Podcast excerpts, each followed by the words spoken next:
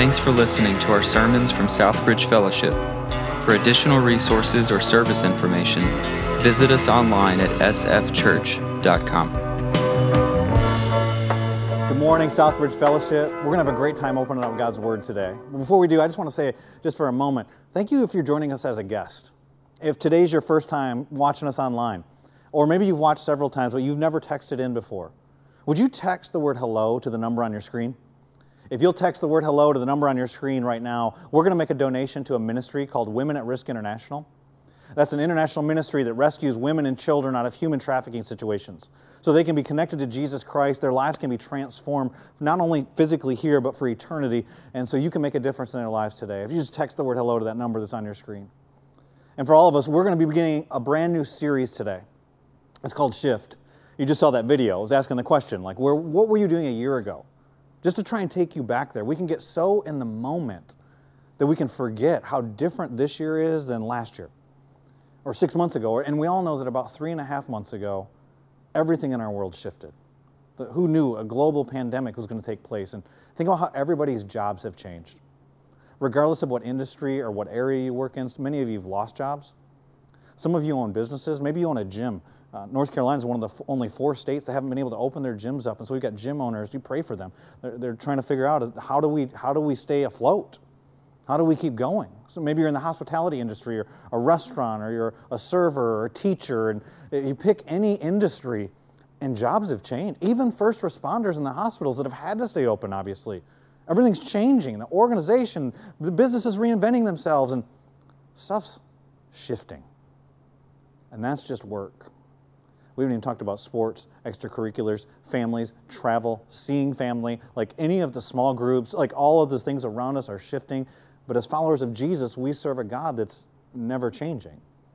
And so we're in an ever changing world, but we have a never changing God who is the same yesterday, today, and forever. So, what is His plan for us in this ever changing world, and what do we do? And that's what we're talking about in this series. And today, we're going to be talking about how do we respond in the midst of that in prayer one of our pastors, Pastor Dave Morley, he's our small groups and care pastor.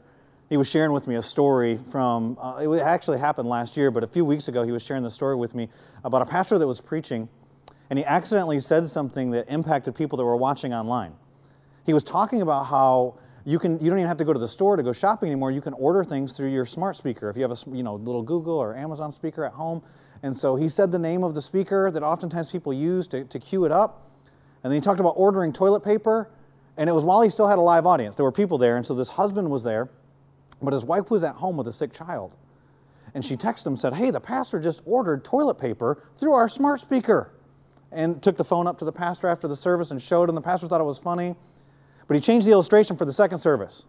Instead of saying, Hey, in the name of the speaker, order toilet paper, he said, Hey, donate $500 to the church. I have no idea if that worked. And that's not what I'm going to try with you right now. But for those of you watching at home, maybe you have a smart speaker. I'd love to hear in the comments if this actually works. I'm going to see if I can talk to it. Some of you might be scrambling just hearing that right now because you don't know what I'm going to do. I'm not going to order you toilet paper. That'd be a blessing for everyone, and that wouldn't get you to scramble. So let's try this Alexa, order 1,000 live crickets. Alexa, order 1,000 live crickets. Did it work? If so, you might interact in some of the comments. Some of you might be mad at me right now. Some of you might be wondering, what am I going to do with now 2,000 sets of live crickets showing up at our house? Some of you maybe later today you were planning on doing that anyways. You're welcome. If you're upset about that, email me at dmorley at sfchurch.com. That is Dave Morley, our small groups and care pastor, since he gave me the idea. He'll handle all complaints. But what happened for many of us is you're responding based on what took place. But how do you fix it? What do you do? I mean, you can come to me, but I, I can't fix it. You got to go to you got to go to the source. You got to go to Amazon, empty your cart, cancel your order. You got to. And here we are in this world, as followers of Jesus. Everything's shifting, and we're trying to figure out how to respond. Doesn't it make sense that we go to the source? The one who's got the power and the control over every nothing happens that doesn't pass through his hands. And he tells us that we don't have because we don't ask. And so, what we're going to talk about today, I've entitled today's message, Pray for a Change. You want to see change in our world. You want to see change in your own life. You want to see change in the people around you. You want to see change in the church. You want to see change.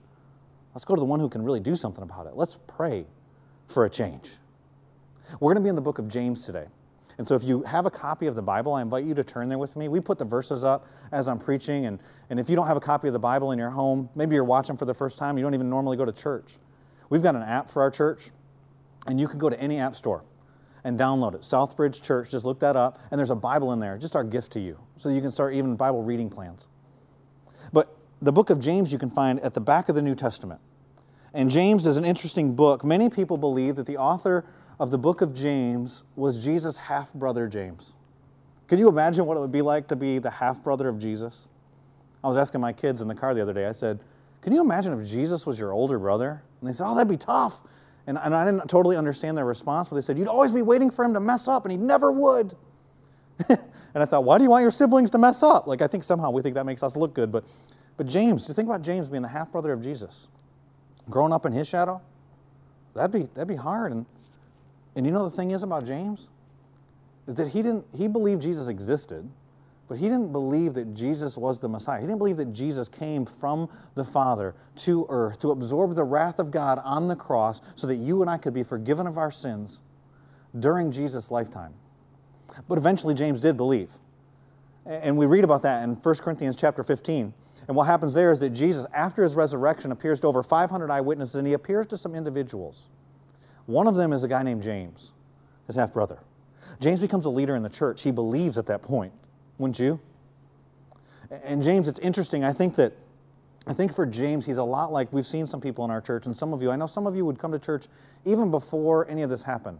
And you'd only come because your spouse, your husband, or your wife is a believer, and, and you were trying to support them, but you don't really believe this. You're, maybe you're a skeptic and you're, you're hesitant to trust Jesus. And James was hesitant to trust Jesus. But once he trusted him, he was all in. And what you find out about James is James was a man of action. If you read the book of James, you'll see he's the one that says, don't just listen to God's word, go do what it says. Like, what is it? What good is it if you just hear the Bible, but you don't ever put it into practice? You got to go do this. And he's the one who says, faith without deeds is dead. Put up or shut up. If you have genuine faith, there should be genuine change in your life. Even the demons believe and they shudder, but but what is your faith? How does your faith? You got to have faith with action. He's a man of action. He talks about the tongue. He talks about real religion. Take care of widows and orphans. People can't pay you back, and, and, he, and he, he is a man of action. But do you know what his nickname was? They called him Camel Knees. Camel Knees. You think about that. If you ever done something a lot, like work in the garden, or, or lifted weights, or ridden a bike, and you get calluses on your hand from that, and they called him Camel Knees because he prayed so much.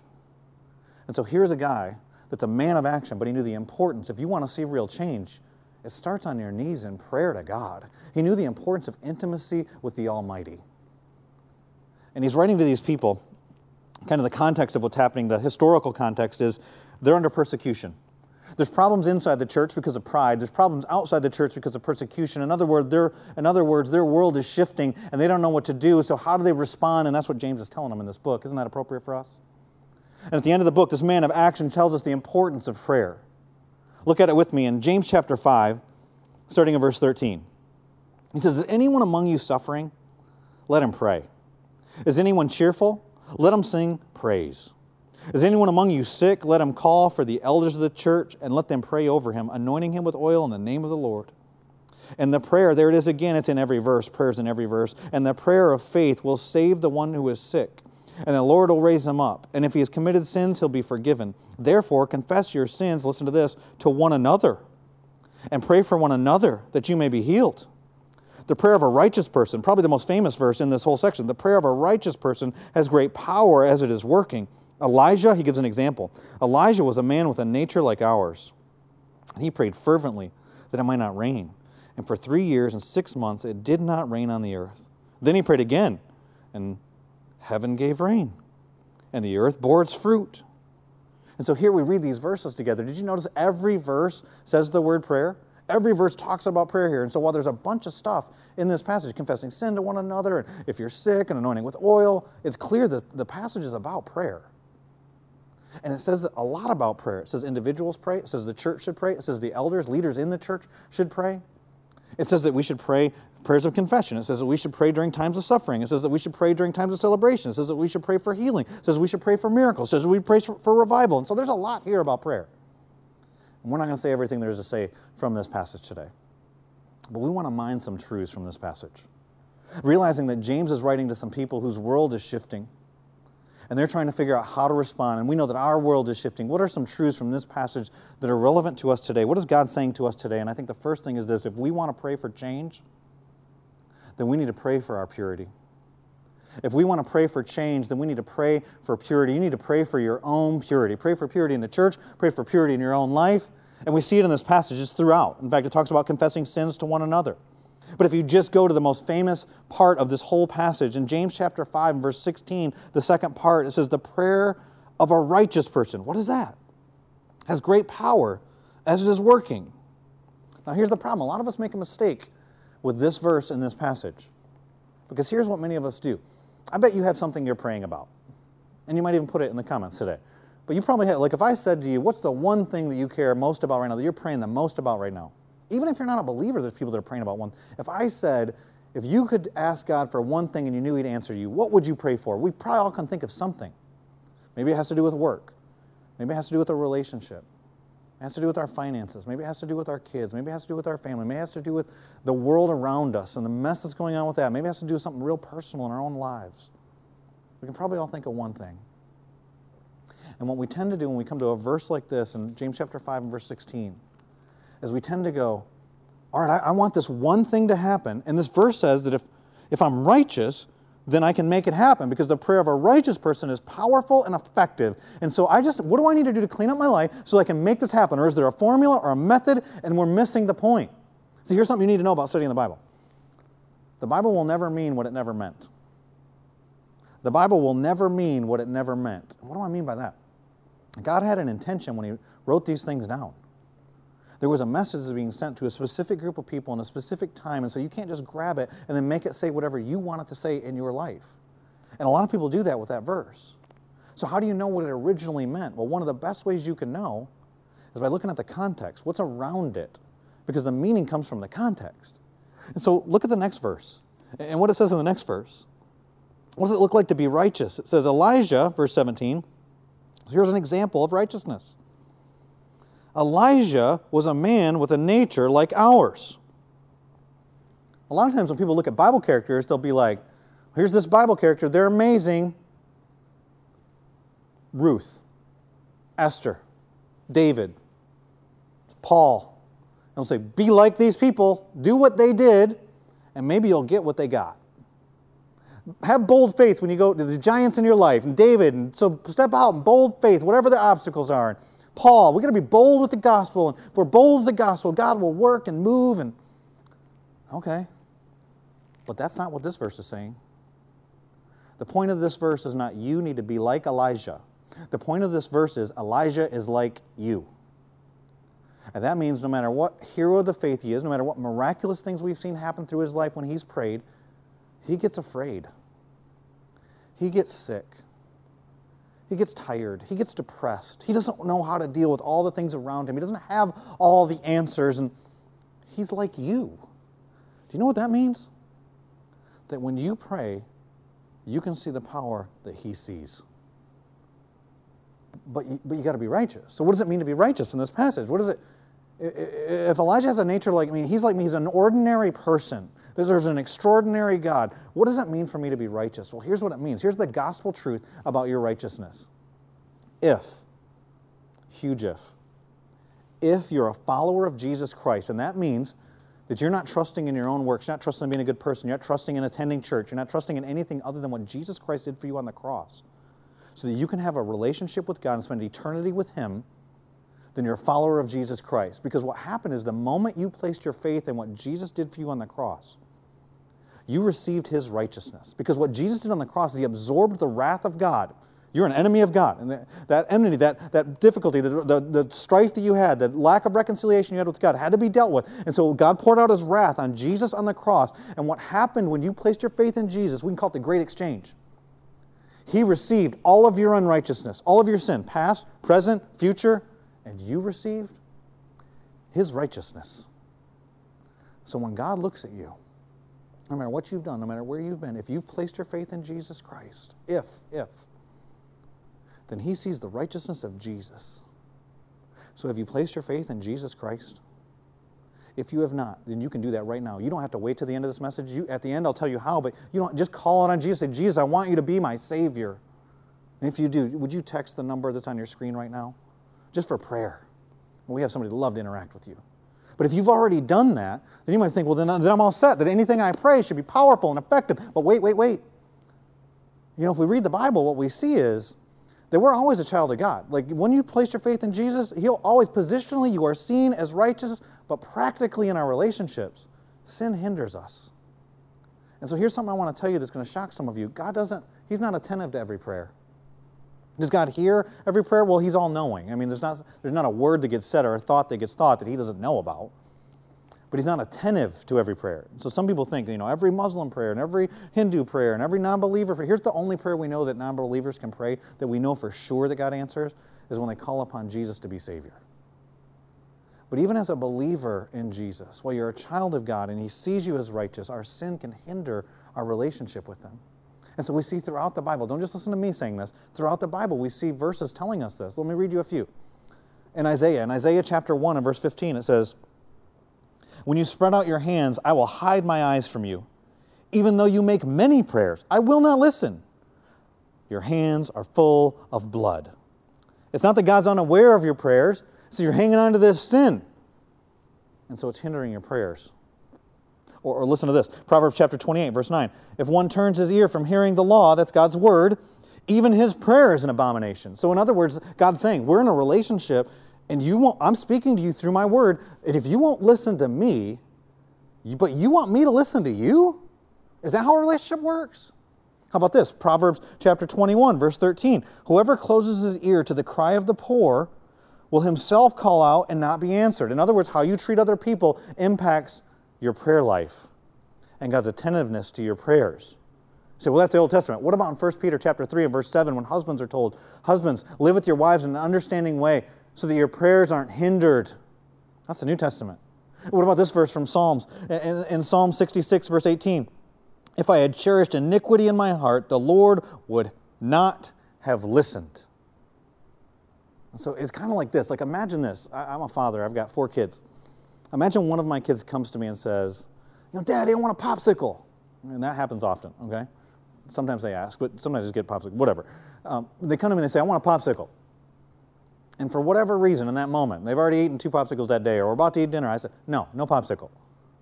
Now they've got two options, right? Like there's two responses. One, maybe this is what your kids do. One option is, well, I know my daddy loves me, and I know he wants what's best for me, and I know my dad's trustworthy, and I know he wants my joy, and so I'm going to trust him. Okay, dad, no big deal. Or there's what oftentimes happens at my house. What do you mean? I'm angry. I can't have a pop. And maybe, what if my kids did this? I haven't done this, but what if they did this? What if they said, Dad, you know the neighbor dad, he always gives popsicles. I'm going to the neighbor's house. I want I wish he were my dad. And then they run out, they run out and they go play at the neighbor's house. They come back, they've got, you know, purple or strawberry or whatever all over their face. They've eaten popsicles, and they go, Dad, will you take me to the pool? Now, I might want to go to the pool with them, make memories, have fun with them. And I may even be planning to go to the pool myself, but what kind of father would I be if I didn't acknowledge and deal with the popsicle situation? I've got to care too much about my role as father and my relationship with my kids to just let that go? Oh, that's a relation. I can't just let you treat me like a transaction. I can't just let you treat me like I'm a dispenser of your desires. And so many times that's what we want to do with God. And you think, no, we got to deal with our, our purity. Are you holding on to sin in your life? See, in this passage of Scripture, it talks about we even, even going into an intensity that most of us are uncomfortable with, not just confessing sin to Him. He said, confess your sins to one another. If we don't do that, we're actually disobeying the Scriptures. I love what Dietrich Bonhoeffer said. He said that, that he who's alone with his sin is utterly alone. Do you have sin you need to deal with? So if we're going to begin to pray for change, it's going to begin with us, and we got to pray for purity. But not only do we pray for purity, we pray with passion. It says here that he prayed fervently, that Elijah prayed fervently. And, and I just ask you the question what are you passionate about? Because people could be passionate about a lot of different things. We can get passionate about basically anything we're interested in. We can get passionate about, about cars, we can get passionate about comic books, do it yourself projects, art, movies, all like you sports teams. I did a little survey this week on my Facebook page, and I asked people, what are you passionate about? And you can go to my page and see people interacted. Some people connected because they had the same passions, video games. I saw some people talking about and different. Let me just share with you what people said. Surprisingly, and maybe it's because all the sports have stopped. I don't know that anybody said the Duke Blue Devils or the North Carolina Wolfpack or the UNC Char, uh, NC State Wolfpack or UNC Tar Heels. But listen to what they said. God was by far the top. Maybe it's the friends that I have. Jesus, some just some form of that. Maybe it's the second coming, telling people about Jesus, different things. A lot of people said family. A lot of people said pets, like animals. And listen, I love pets. But can I tell you something about some of you aren't from here? Like when they build a new shopping plaza around this area, a lot of times I'll think to myself, I hope there's a new restaurant. And then they'll put in like some dog, come buy your dog a tiara. Play. Have you seen, people are passionate about their pets around here. And listen, if you put tiaras on your dog and carry it around in a purse, I'm judging you. Okay? I'm just being serious. Here's, here's the thing there are people that are passionate about pets, they're passionate about work. People put comfort. I love your honesty. Video games, orphan care, creativity, serving others. A lot of people said a lot of things about their kids, making memories with their kids, discipling their kids, all kinds of things with their kids. So I just said, kids, what are you passionate about? Can I tell you something about prayer? Prayer reveals our passion. Because what you're passionate about, you will pray about. And so you see here in this passage of Scripture this example that James gives us here. When, when Elijah prays, he prays for a drought. Think about that. What are you praying about? Like, in light of this pandemic, what are you praying that will happen? And I know I've talked to many believers that, that God's at the center of their prayers, and they're praying for revival. Some people are praying for Jesus to return. How many people would dare to pray for ruin? Like, think about that. If you were picking, revival, return, or ruin. And people would pray that God would, would ruin our nation, like would ruin the things that are happening, because that's what Elijah's praying. Like we just read past this sometimes. We you know, Elijah prayed that it wouldn't rain, and it didn't rain, and then he prayed again, and it rained. Like God turned the faucet off for three and a half years, like three and a half years. Like the pandemic we've been in for three and a half months. And I told I mentioned already, like think about like gym owners, think about restaurant owners, think about waiters and waitresses, and think about people that have been highly impacted economically by the things that have happened. Can you imagine how they would feel if they found out somebody was praying this would happen? I'm not even talking about pagans, right? Like, can you like think about the audacity that Elijah has to pray this prayer in an agricultural community, he prays for a drought. And a farmer, think about a farmer, not for three and a half months, season after season after season, three and a half years of no crops, life savings gone. What am I going to do? How am I going to feed my family? I'm talking about believers that would be angry with Elijah. You think anybody's want to go to Elijah's? You want to go to a church? Go to this church. He'll ruin your business. Like this guy will pray. Nobody wants to go to that guy's church. People want to kill this guy. And so he prays this prayer. Why is he praying for ruin? It's not because he's sadistic. It's not because he wants bad things to happen to people. It's not because he likes harm. What we see is it's ultimately his passion. See, so many of us, our passion is actually self centered. And James tells us in this book that if you pray self centered prayers, those are adulterous prayers. You're treating God like a transaction. He says it in James chapter 4. Let me read to you verses 2, the second part of verse 2 through verse 4. He says, You covet and you cannot obtain. So you fight and quarrel. You want to know where our arguments and our disagreements come within the church? You do not have because you do not ask. Okay, we should pray. But even when we pray, our hearts are so messed up. Look what he says. You ask and you do not receive because you ask wrongly to spend it on your own passions, on your passions. You adulterous people, do you not know that friendship with the world is enmity with God? You're at war with God in your prayer life because you're so self centered. You're asking God to deliver you your idols. And He's going, What kind of God would do that? It's like a father going, oh yeah, here's all the popsicles. just use me. I want relationship with you. And uh, in James, Elijah, he's not praying for ruin because he wants things to be ruined in people's lives. It's because he cares so much about what truly needs to happen in their lives, eternally needs to happen in their lives, that he's willing for temporary suffering. And we hate suffering. We hate it so bad. I was getting a filling this week and, and I made a, a, movement, like it hurt a little bit, and the doctor said, Could you feel it? I goes, Well, it's cold. Before I knew it, they're putting more numb stuff in my mouth. Half my face was numb. You know, you go to eat later that day, chewing on my cheek, like, Why am I bleeding? You know, just, we hate pain, so we do anything and everything to stop it. But you and I both know that if you needed surgery, the doctor's going to use a scalpel. If you got cancer and there's a tumor that needs to come out, he's going to cut you so you can experience healing. You got a problem in your heart, he's going to go in there, he's going to deal with the, the dark area, the hole sewed up. Like, there's going to be pain in order so there can be healing. That's what Elijah's praying about here. He's not praying because he wants to ruin farmers' businesses. He's praying because he realizes the whole country, the whole nation has gone astray from God. You want the context? Read 1 Kings chapter 16. Ahab's the king. He's more wicked than all the other kings. And what ends up happening there ends up being this battle between the false prophets and Elijah, the, the true prophet of God. And when he prays in, in 1 Kings 18, we see his passion. And his passion is not that people would suffer. His passion is that God's name would be made famous and that people would return to him. He wants revival. He wants them to return to him. And if it takes ruin, God, do whatever it takes. Listen to what he says Answer me, O Lord, answer me. This is a passionate prayer. That this people may know that you, O Lord, are God, and that you have turned their hearts back. Then the Lord answered. Then the fire of the Lord fell and consumed the burnt offering, and the wood, and the stones, and the dust, and licked up the water that was in the trench. And when all the people saw it, they fell on their faces and said, The Lord, He is God. The Lord, He is God. You want revival? You want to see some transformation? Are you willing to pray, God, do whatever it takes? Because I think about what's happening for us in this world right now. Like many of us carrying extra weight. And think about maybe you're a student and uh, you got to think about your grades, and you got to think about getting into a program and what job do you want to do. You got that normal responsibility. Maybe you're a dad and you've got to pay the mortgage and you got to take care of the kids and try to have a good marriage with your wife and serve in your church and you get your normal responsibilities. But then in this world that we're living in right now, where everything's shifting, things are changing. We don't know day to day what's going to happen next. Another tragedy, another outbreak. Like things could just, who knows? It's like we're carrying extra weight. And I was asking one of my friends who, who does CrossFit. I don't know if you've seen CrossFit. I'm not going to talk trash about CrossFit. Love the CrossFit people. Most of them kick my butt. That's definitely why I'm going to not say anything. But some of them are, they're a little crazy in the workouts they do. Probably the most famous workout they do is called the Murph.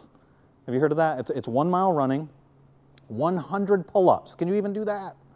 Then 200 push ups, then 300 squats and then another mile of running. Like, oh, in case you just need some more torture, here you go. Like, it's kind of how this works. So a mile running, 100 pull-ups, 200 push-ups, 300 squats, another mile running. But do you know what some people do? Some people will actually wear a, a weighted vest when they do the workout. And so, you know, with all the weights in it, these things weigh about 40 pounds. I asked to borrow one with all the weight in it. And it's heavy, like just to wear. But can you imagine doing the workout with this on? A mile run, 100 pull ups, 200 push ups, 300 squats, and then another mile run. With, most people trying to lose weight. Like, add 40 pounds? I've been thinking about what's been happening in our world today. And you got to pay your mortgage, and you got to take care of the kids, try to have a good marriage, do your classes, get your grade. You got your normal responsibilities, but then there's all this other stuff happening and it's like we're all and we don't we maybe subconsciously it's there but we don't we haven't said it out loud we're carrying extra weight. Why? Why would god allow that? Why would someone in crossfit intentionally do that? Now maybe some of them just like pain i don't know i'm not i haven't been in that whole world but but i think why they do it from the conversation i had with the friend that i borrowed this from is so you can get stronger and so you can get the results faster and so you put the vest on and, and, you know what this book, the book of James, says, talks about this. Remember these people, their world's shifting. Do you know how James starts? Let me read you James chapter 1, verse 2. He says, Count it all joy, my brothers, when you meet trials of various kinds. For you know that the testing of your faith produces steadfastness. And let steadfastness have its full effect, that you may be perfect and complete, lacking nothing. In other words, God uses the pain, He uses the difficulty. He'll use the extra weight that's on you right now because He's doing a work in you right now. See, God will use the temporal to do the eternal. He'll use the physical. He cares about the physical. He talks about healing diseases right here. He cares about your cancer. He cares about your job loss. He cares about your business that you can't run right now. He cares about all the physical things, but he also cares about the spiritual. And we oftentimes miss the spiritual. And he's doing it to produce perseverance. He's doing it to produce endurance. He's, do, he's doing a good work in this. Even the, what the enemy meant for harm, God will use for good because he, He's got a power. So we need to pray for purity. We need to pray with passion, passion for Him. And we need to pray with power that comes from Him. We need to pray with power that comes from God. You go back to that verse, the most famous part of this passage in, in James chapter 5 and verse 16. He says, The prayer of a righteous person has great power as it is working. We've got to stay connected to the source because we've got a God who's a powerful God. We've got a God who can do beyond what we could ever ask or imagine. It says that in Ephesians chapter 3 that he, He'll do beyond what we could ever ask or imagine according to the power that's at work within us. And here we say that our prayers have power, and He's got the power in us that raised Jesus from the dead. And what we see is that throughout Scripture, He does beyond what we would ask or imagine. Abraham asked for a child. God says, I'm going to give you descendants that you'll never be able to count. Solomon's told, I'll give you whatever you want. He asked for wisdom. God said, I'll give you wisdom plus all the stuff you didn't ask. God is a God who can do beyond what we could ever ask or imagine. So we, as followers of Jesus, should be praying bold, audacious prayers of power. But about what? How do we know what he wants? Because Elijah actually knew that God wanted to bring a drought because God talked about that in the scriptures. So, what does God talk about in the scriptures that we know that He wants to do in our lives? We know He wants to purify the church. We know He, talks about in John chapter 17, set them apart, purify the church. He says here, confess our sins to each other. We know that He wants to purify our hearts with Him, to have right relationship with Him. Confess your sins, He'll cleanse you of all unrighteousness. We know these things, so we can pray with boldness. We know He wants to save people. You think about why, remember, context is key. Why is James writing any of this? Why is this in their persecution with the pride that's happening inside the church? Why? What's the context? Let me read you verses 19 and 20. My brothers, if anyone among you wanders from the truth and someone brings him back, let him know that whoever brings back a sinner from his wandering will save his soul from death and will cover a multitude of sins. So, why pray? Why pray for a change? Because God's still changing lives, even in persecution. In fact, He oftentimes uses persecution, even in a pandemic. And you know what? He can use a pandemic was telling our church, we had a, a family meeting this past Monday night, and I told them a story that we had never done online church before. We started in this pandemic, and I told about one woman who I was friends with. I knew her back when I was in high school. She worked at the school that I went to. I didn't know Jesus, and that was back in Michigan. And she watched our service on Easter, and I was preaching. Maybe she was watching thinking, what kind of church is he preaching at? Like, how did that happen? But she heard me talk about the relationship you can have with Jesus because of what Jesus did on the cross and the forgiveness that he offers and the new life He can give you. And at the end of that service, she trusted Jesus Christ as her Savior. Her name's Jennifer. She told me I could share the story. She might be watching right now. If so, Jennifer, say hi in the comments. But I was telling our church, I said, so here's this woman. She was watching in Wesley, Florida, a woman that I met back in, in Flint, Michigan. And here we are preaching from Raleigh, North Carolina. You don't think that God can do beyond what we could ever ask or imagine and changing people's lives? I hope if you're a follower of Jesus, you're rejoicing with all of the angels in heaven when you hear a story like that. Or, or I think about, I had a friend from our church that texted me the other day, and he was, he was going to his bank. And his name's Sid Graham. He told me I could share this story. He's a leader in our church. He's led small groups. He's done, been involved in, in the marriage ministries that we do. And, and he just texted me. He said, God's using this pandemic to make more disciples.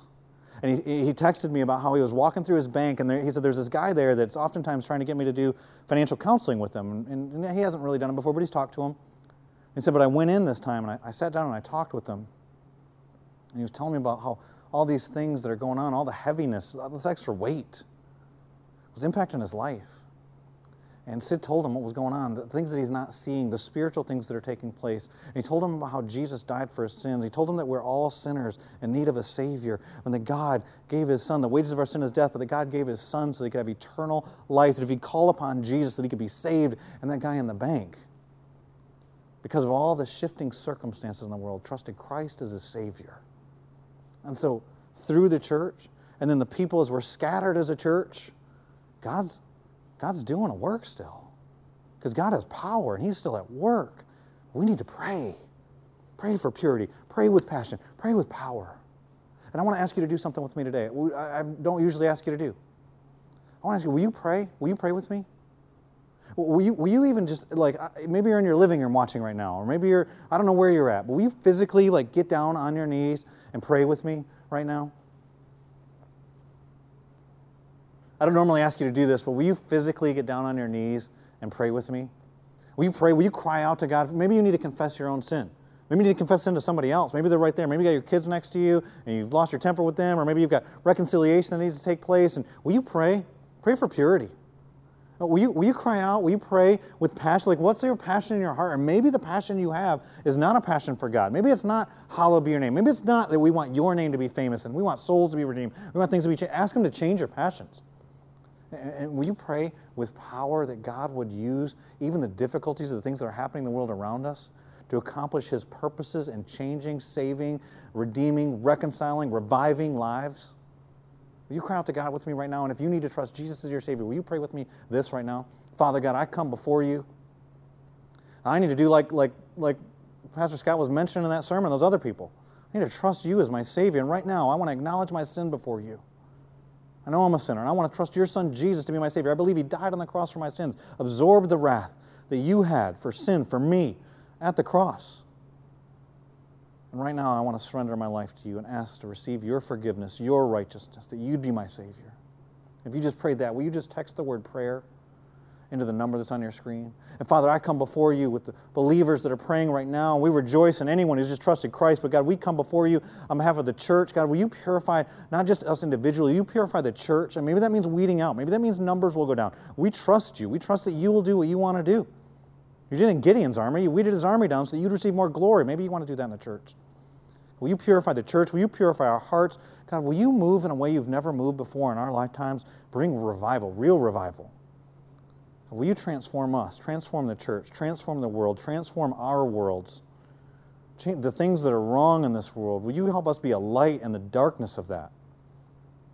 God, will you give us, will you give us a passion for you and a passion for your word?